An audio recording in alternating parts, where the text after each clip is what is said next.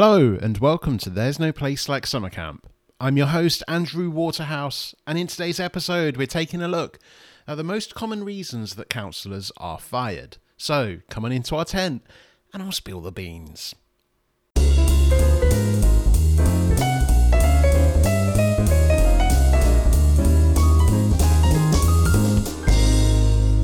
Hello, everyone. Welcome to the 41st episode of There's No Place Like Summer Camp. This is the most common reasons that counsellors are fired. Bit of a change of tune from the last week's episode. So if you haven't checked that out already, that was the episode that was talking about where is Camp America in New York. However, let's crack on with the rest of this episode. I have some breaking news in regards to updates since the last episode, which are very interesting indeed. My camp personal camp that I went to for two summers, Camp Coleman, has closed for 2020, which blows my mind. And if I'm honest, the people I've been speaking to, it was probably in the works and probably the most likely scenario for this camp. It was a decision made by the URJ, which is Union of Reformed Judaism, I think. something along those lines. It's the the greater powers of um, the Jewish summer camps, and they've closed a number of uh, summer camps for 2020. And basically, they made a decision that obviously the coronavirus was too serious and too much of a risk for their camps to continue for this summer. As far as I'm aware, this is only the second time that my camp personally has closed and missed a summer. I forget off the top of my head the exact reason why it closed once before, but I do remember at my camp uh, previous counsellors speaking about it, and I think it was something similar to this actually, where there was some sort of pandemic, pandemic-ish. Obviously, wouldn't be to the, the scale of uh, the coronavirus crisis because it's a global event, um, and I certainly don't remember anything like this happening uh, in my lifetime, at least. But I do remember that at one time in the past, Camp Coleman has it cl- has closed its doors, and yeah, here we are. It's closed them again, and uh, it lives long in the campus memories. It lives long in the directors and the staff, the counselors. Like for camp, for so many people, is their bread and butter. It's what gets them up in the morning. Also, they, it's what they dream about when they go to sleep, and it's what they who they stay in touch with for the rest of their lives. And obviously, in my case, it, it, means that you make a podcast about it. It means you make a book about it. Some of your best friends may be from camp. So when you hear that your camp has closed, even if you're not going to it yourself, it, it somewhat deflates you. So I'd just like to start the episode off just mentioning that um, it's a very sad time for all camps, really, um, because I'm sure even those that are open uh, they're going to be feeling the effects of the coronavirus crisis to some extent. I'm sure there's plenty of parents that don't particularly want to send their kids to a enclosed summer camp where there's a lot of contact between people and the whole science behind the coronavirus is still up in the air to some extent. Um, I know that schools are still closed, but there was a time, at least in the UK, where people were confused whether kids could even contract the disease, and then that, that creates all sorts of confusion. So I'm sure some parents have been have been pulling their kids out of camp, even if their camps are open for this summer. But at least in my case, Camp Coleman is closed. Now, you may have noticed in previous episode with the interview that I had with Alex, the fan of the show, that I briefly skimmed over the idea of potentially postponing a few episodes of There's No Place Like Summer Camp should all camps in Camp America close and cease to exist for 2020 because it's something that I definitely have to think about personally. Um, as you are all well aware that this podcast is a, a work of uh, passion and it's a pet project that I love to try and inject some of that soul that summer camp brings to you through the through the medium of audio. And it's worth me thinking whether it's actually worth still continuing with episodes and content because it does take a lot of time to create these, but I do really enjoy it. And I had a discussion with a couple of people around potentially postponing the podcast should that happen. So, just so you're all aware, you're all in the loop, that could still happen if Camp America decides, you know what, it's too much risk for us to send out all of our volunteers and potentially they contract something and then where do camp america lie in all of this? Authorizing the uh, go ahead of thousands of volunteers flying over to america. But at the time of recording there's been no real update from camp america in regards to whether they're going to be closing for the summer. They're still going ahead with the idea that camps are still going to be going ahead for 2020 However, there is an update from camp leaders, so let me uh, give you a bit of insight over that if you are applying through there, or you just want to keep abreast on top of uh, all these summer camp updates.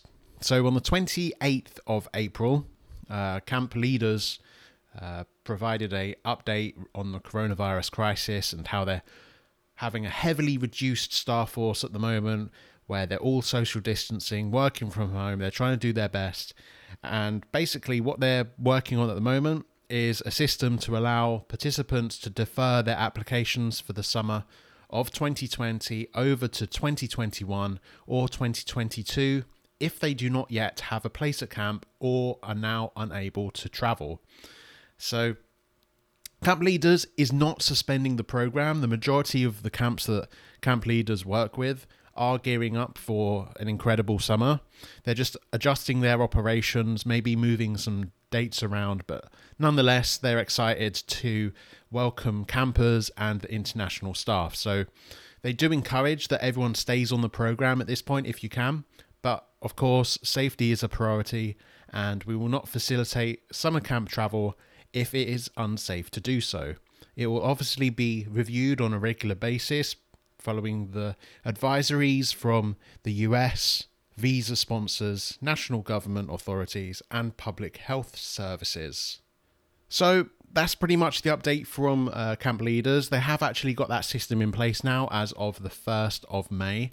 So if you do want to defer your application, you think, you know what, it's too much of a risk, but I'd love to still do summer camp and volunteer over there. I'd recommend going into campleaders.com. It's accessible through the desktop. You can't do this through the app, by the way. It has to be done through the uh, normal website through campleaders.com, where you'll be able to defer your application to a later year. So, back to the discussion of potentially uh, pushing back some episodes or maybe trimming down or having some sort of break until maybe September or later in the year it's still all in the air. I would really welcome some feedback. So if you I think the majority of the listeners would prefer to carry on with the content because it provides you with a summer camp spark that maybe lacks in these weird and strange times. Um, if you have any feedback as to whether you would like to th- like for this to continue, please hit me up. Um, I'm available at there's no place like summercamp.com. You can send me a little message through there. All of your support is welcome in this time. Um, and until otherwise, until official word from camp leaders or Camp America officially cancelling all camps, I think I'm going to still continue, but it'd be nice to get your feedback on this. Okay, so with all those updates out of the way, guys, let's carry on with the rest of this episode. I'm sorry there was such a long introduction for this one, but I think it's really good to get an overview of where I'm currently at, where summer camps are currently at, and bit around the podcast as well for update news. So, in this episode, we're taking a look at the most common reasons counsellors are fired. And trust me, every year, every camp, someone gets fired. So, let's hop straight into it. Okay, so we're going to start this off with the big boy, which is alcohol. Every year, without fail, someone will get fired because they come back to camp drunk or they get caught with alcohol on their person. Camps are very stringent on these sorts of things. They can't be having staff members coming back and then supporting their kids or looking after kids or looking after an activity even if they're coming back to camp intoxicated. It pretty much makes sense. Every camp has their own before I start properly with this list, every camp has their own rules and their way of dealing with things. So it's not all encompassing this episode. There's just the most common reasons that counselors are fired rather than every single one. And I'll get into the terms and conditions of actually applying through Camp America as to potential reasons that you could be fired and all that jazz. We'll come to that at the end of the episode. Alcohol, though, is a massive one because, in case you didn't know, the minimum age, yeah, the minimum legal age of drinking in America is 21. So if you're going over to America to have a really good time, get get twatted, uh, make some good friends, make some really cool memories, don't expect to be going into a shop at 19 or 20 and just being able to buy alcohol. I know it's a strange thing because in the UK, obviously, it's 18 and you can just walk into a shop, flash your ID, there you go, you're served. But when you're in America, it's 21. So if you do end up potentially being served, you're obviously breaking the law. So even if you come back slightly tipsy and they can smell alcohol on you, you could be fired just for that because you've broken their law and therefore you've broken the visa terms as well. So camps are really tight on these sorts of things. And the next one in particular, which is drugs, really ties into this one as well. If you're going to be having drugs and weed and, you know, as a whole umbrella of drugs that this could fall under then they're obviously going to revoke their hire. They're going to take back those contract papers. They're going to make sure that you get out of the country as soon as possible because at the end of the day, the camps are there for the kids. They're not there for people to have a massive piss up and get off their nut and, you know, they're there for the kids. They're there for the parents to be 100% trusting that the this camp will take care of their kids, make sure their kids will have an absolute blast, and grow their kids into something new. I think that's something that's so uh, addictive about going to summer camp is that it transforms you and it makes you learn and makes you grow into a proper person rather than a child. I think that's something that's uh, maybe missing a lot in normal society because summer camps are their own enclosed bubble. And this probably ties into scouts and cubs as well, which is my background of how I got into Camp America in the first place. When you have such a tight knit community, you're going to grow and you're going to make some really good friends and have some incredible memories. So they don't want some twat from the UK to come over pissed off their head because they think they're 20 years old and they can just drink and have a good time and then try and smuggle drugs into camp. It's not going to happen. You're going to get the boot and you're going to be heading on the next flight back to the UK or wherever you're from. The third one that will tie into this most common reasons that counsellors are fired is smoking because there's loads of camps that actually have non-smoking policies in place no matter that the camp is outside and away from, uh, you know, the normal hubble and bubble of daily activity. There are there will be quiet places that you can go to in camps and sneak off, maybe have a smoke. But some camps are really tight on this, and they don't want their counselors to be smelling of smoke. They don't want them to give off an impression to the campers that this isn't the most premium place in the world. So obviously, again, this ties into specific camps. Some camps are more lax on this. They actually encourage you to put the detail into your Camp America profile that you do like to have a smoke. I've actually covered this in a previous episode, so if you haven't already, go check out the older episodes that I've recorded. Interesting one, and I learned a lot myself. But if you do get caught smoking at a camp that has a zero tolerance policy, you could get the boot as well. The last one on this list, well, the penultimate. The penultimate one on this list is sexual intercourse. sexual intercourse, guys. Sexual intercourse. Um, put it this way if you are caught having sex, then you're not really doing your job of being a volunteer. You're not looking after the kids, you're looking after yourself. So I think that pretty much makes sense. Um, let's move on with the last one. The last one really encompasses all of the little bits that I've missed off. Because at the end of the day, these four subjects the alcohol, the drugs, the smoking, and the sex, sexual intercourse all fall under the same header, which is that you're compromising campus safety and standards. You would have heard this from a previous episode with Alex, because at his camp, he had someone that was fired because they compromised campus safety.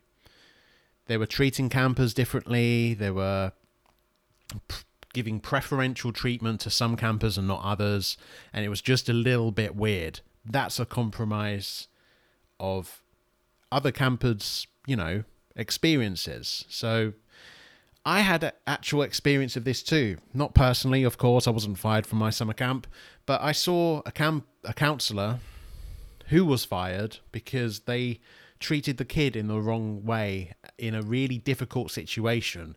Sometimes it's not as black and white as you may think. Like getting fired from a camp sounds like okay, just don't be an idiot. Don't just for a couple of months avoid alcohol, drugs, smoking, sex, and just be you know nice to the kids.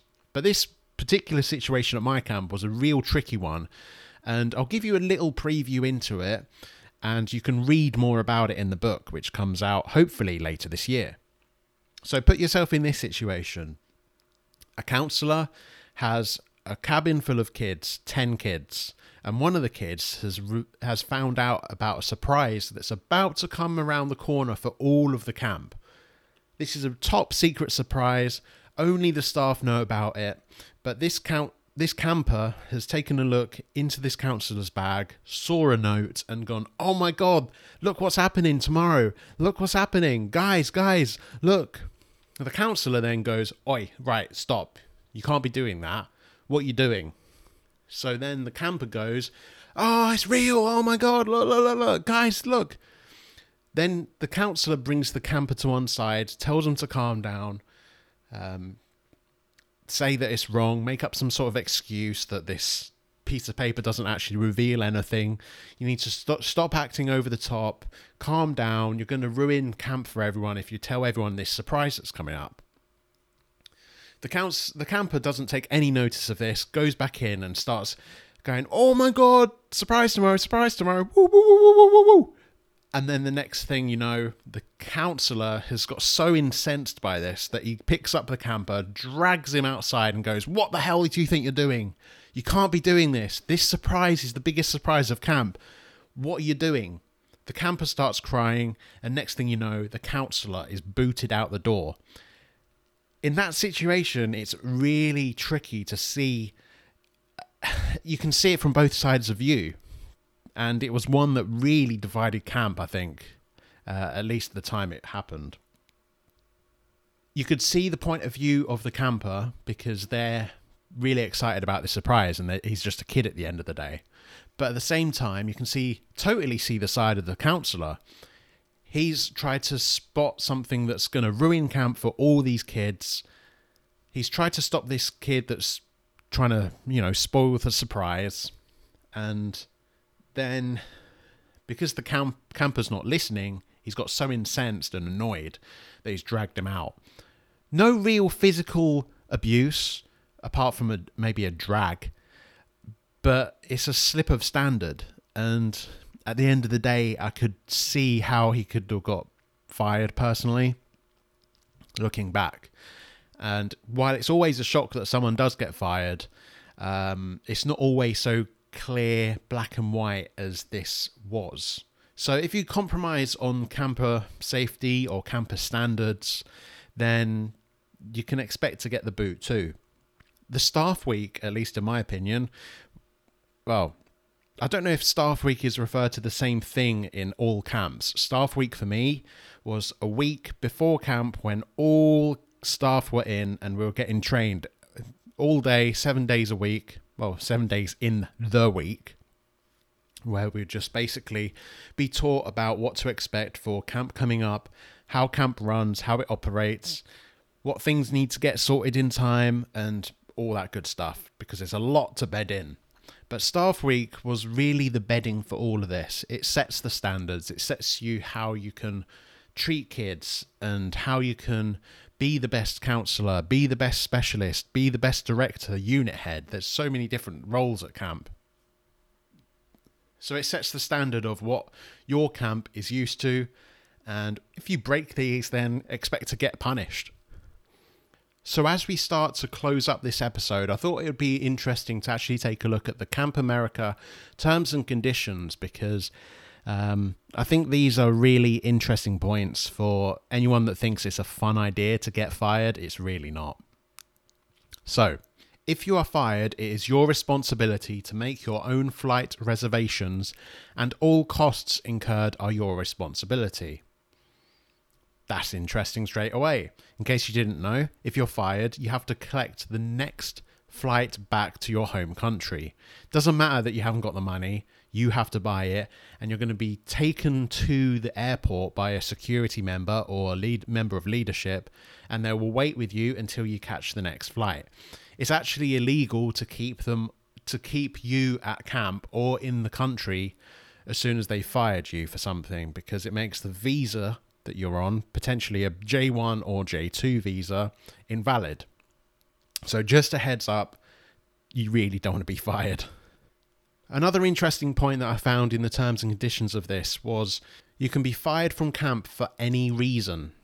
It's entirely up to the camp where the lines are. It's not particularly Camp America's strongest suit of support that you've been fired from a camp and you don't think it was justified. There might be some like litigation process where you can go through and be like, no, look, the camp's got it wrong, but this is my case I want to put forward to Camp America. There might be a support mechanism in place, but I, I'm slightly doubtful that that potentially exists because at the end of the day, the camp that you're hired by is how you got the visa. It's not Camp America.